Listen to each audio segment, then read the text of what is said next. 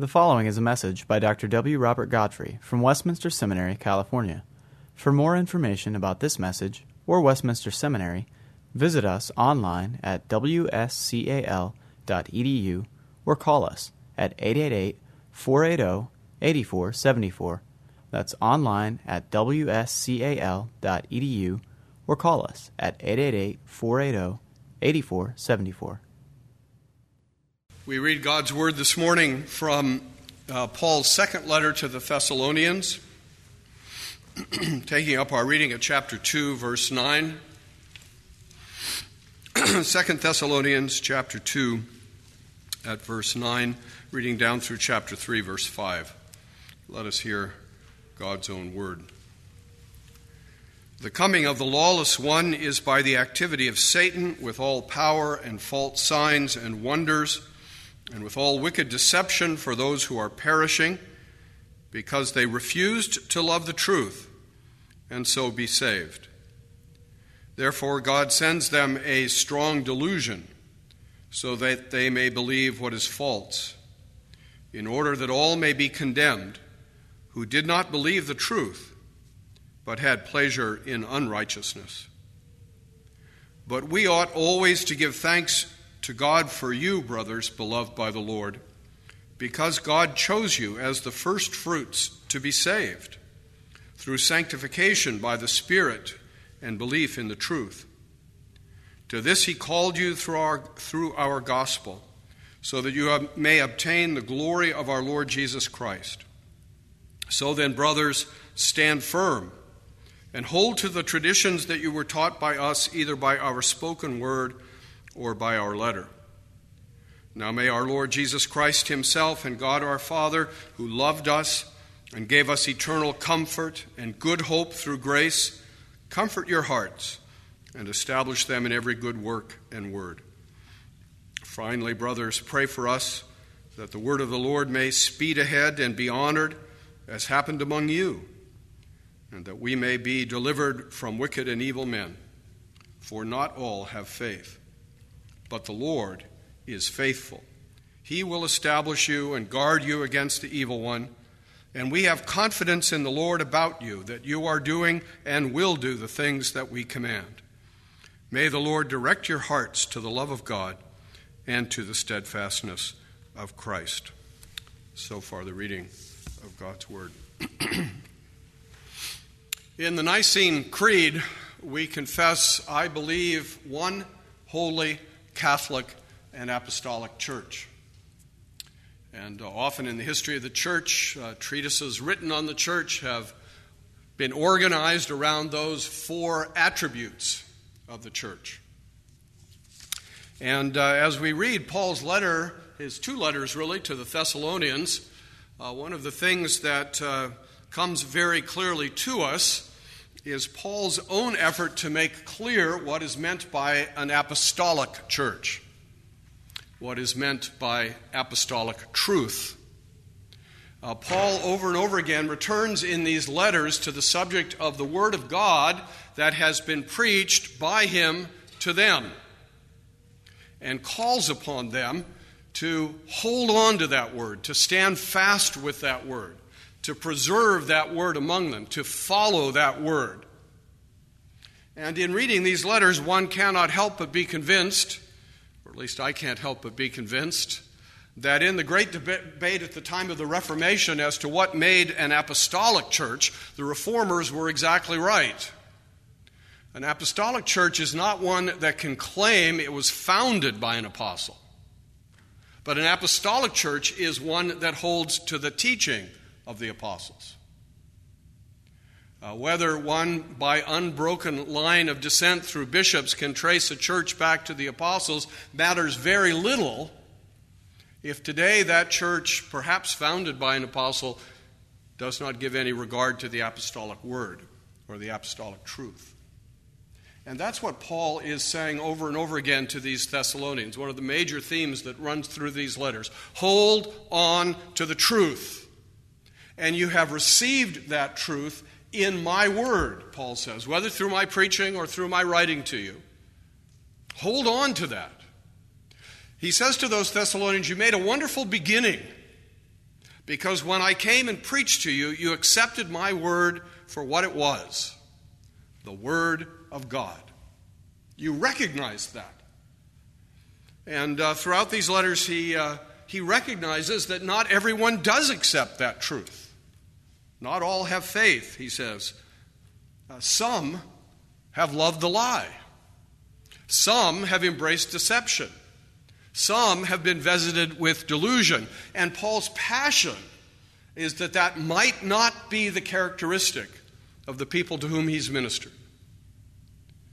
And so, at this closing chapel, when uh, your minds are tired and distracted, and uh, we gather as a, a holy remnant, um, uh, clearly the A students are the ones who are here today, uh, or maybe the desperate F students as well. Um, uh, but uh, as we began the semester, uh, stressing the value of our opportunity to study God's Word. Now, at the end of the semester, I don't want us to lose heart. I don't want us to be tired out, but I want us to be restored in that confidence in the apostolic word.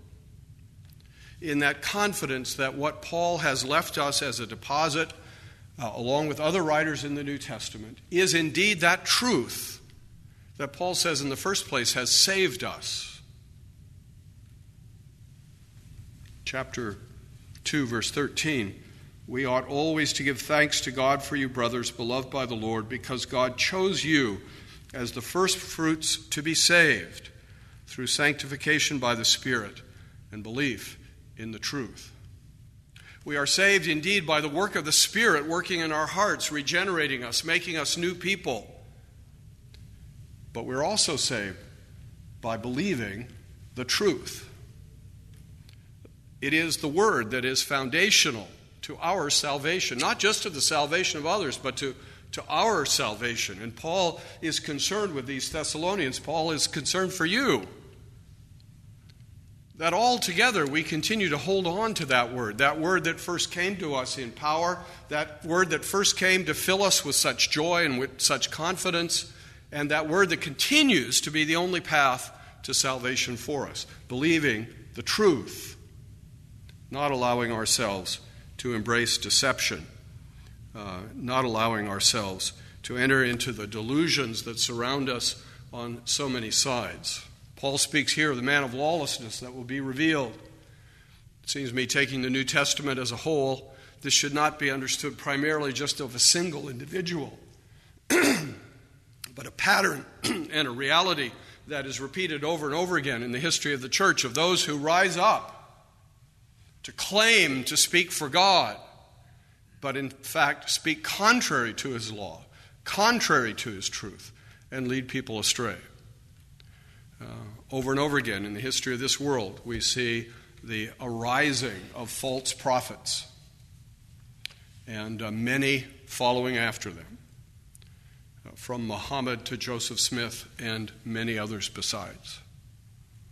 And uh, Paul would appeal to us that we, as we have been saved by that word, would hold on to that word and have confidence in that word because that word is brought to us by God Himself. Uh, it is ultimately God's action that leads us to faith. That's what He makes so clear here. Verse 14 of chapter 2 To this He, God, called you through our gospel so that you may obtain the glory of our Lord Jesus Christ. And uh, Paul doesn't go into uh, huge detail here in these few verses about what that gospel is, but there is a, a moving uh, summary of the gospel, in a certain sense at least, in verse 16 of chapter 2. Now may our Lord Jesus Christ Himself and God our Father, who loved us, the gospel is the good news of God's love in Jesus Christ, and gave us eternal comfort. The fruit of the gospel in our hearts is an eternal comfort, assurance, blessedness that surrounds us, that we belong to Him forever, and good hope through grace. Now, Paul doesn't find a need here to talk at length about the cross and how these blessings in many ways are connected to the cross. But here's the fruit of the saving work of our Lord Jesus Christ in his life and death and resurrection that we might be a people knowing the love of God, the comfort of God, the hope of God, the grace of God. That needs to be what fills our hearts so that we can speak to others too of this saving word. And secondly, Paul talks not only about how we are saved by the word, but also how we are secured by the word. Our ongoingness in faith is related to the word, as he says in uh, verse 15 of chapter 2. So then, brothers, stand firm and hold to the traditions that you were taught by us, either by our spoken word or by our letter. Uh, it's tragic how much this verse has been abused and misused in the history of the church, uh, as if uh, it's an encouragement to look for some secret oral tradition that has been handed down from apostle to others through the centuries. That's not at all what Paul has in mind here. He's talking to people uh, to whom he's preached face to face. And he's saying, You've heard me and you've read me. You know that what I write is what I've preached, and that's what you're to hold on to. And that's what will call you, cause you to stand firm. That's what will cause you to be steadfast. We have to remember that because the pressures are great on us as God's people. They're great here, they'll be greater in the future. Not to be steadfast, to wander away, uh, to leave that firm foundation. Having taught at uh, Westminster Seminary East and West for 35 years, uh, I've heard the stories, thankfully, not many, but I've heard the stories of seminary students who go out and make shipwreck of the faith. It can happen. We can't be presumptuous about that. And the only way to stay solid is to stay with the word of truth, to remain apostolic, to keep coming back to the word that God Himself uses to establish us. Um, Paul pronounces an apostolic blessing there in um, verses uh, 16 and 17 of chapter 2. Now may God now may our Lord Jesus Christ Himself and God our Father, who loved us and gave us eternal comfort and good hope through grace, comfort your hearts and establish them in every good work. It's God who will establish you. He'll use His word to do it. But you need to return to Him to find strength in Him, to know that it is He who will secure you uh, by His word. It is He who will guard you verse 3 of chapter 3 He will establish you and guard you against the evil one. Now, that's our hope. That's our confidence. That's how we go forward. And that's why when we think about the word, the powerful apostolic word, the word by which we're saved and by which we're secured, we also want to be encouraged by the prophet to remember that it is that word that also speeds ahead the work of our Lord Jesus Christ. An apostolic church is not only focused on me and my salvation and my security, but an apostolic church is one that is passionate about seeing the Word of God speeding forward to others. I don't know how much speed Paul saw in his life. No speed power boats, no speed racing cars, no NASCAR races. Um, probably the best chance he had was maybe a chariot race or a horse race. But nonetheless, he can write about the word speeding ahead, chapter 3, verse 1. Finally, brothers, pray for us that the word of the Lord may speed ahead and be honored as happened among you. It's a wonderful way of putting it. Is the word a blessing to you? Then you ought to passionately desire that the word would be a blessing to others as it came to you in power with life, with blessedness, with hope, with comfort. We have to be a people praying and working that that might be true for others as well. An apostolic church is passionate about the word also as that word goes out to bring life and hope and comfort and peace to many who still dwell in darkness. There are many in this world who are deceived and who love the lie, but there's hope that the Spirit of God might yet touch their hearts and bring them to the truth, bring them to life, and that He might use us to that great end. And so, as um, you sit up most of tonight finishing papers, uh, as you uh, spend the next uh, week or so reading those uh, texts that you have not yet gotten to, especially in church history. Um, as you prepare for finals and uh, maybe at times begin to just uh, wonder if all of this frenetic work is worth what you paid for it. Um, think about an apostolic church and how Christ calls you to be part of an apostolic church in which the Word of God is present, powerful, is taught and believed, and know that that's how Christ is building His church. That's how Christ is saving and securing you, and that will fill you with hope and believing. Let's pray together. O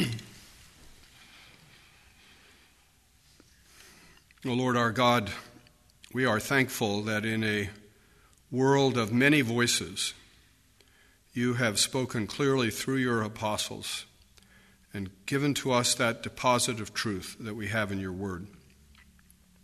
We thank you for this great privilege that is ours. We thank you that uh, we have a secure foundation on which to stand, a word which, by your Spirit's operation is a living word, a, a building word. And we pray, O oh Lord, that uh, you would indeed work in our hearts, in the hearts of our families and congregations, uh, and around the world, that more and more might come to the light of the truth and find in the gospel of our Lord Jesus Christ love and comfort and hope and grace. Hear us, for we pray in Jesus' name. Amen. Copyright 2008 Westminster Seminary, California. All rights reserved. You are permitted to reproduce and distribute this material in any format provided that you do not alter the wording in any way and you do not charge a fee beyond the cost of reproduction. For web posting, a link to this broadcast on our website is preferred.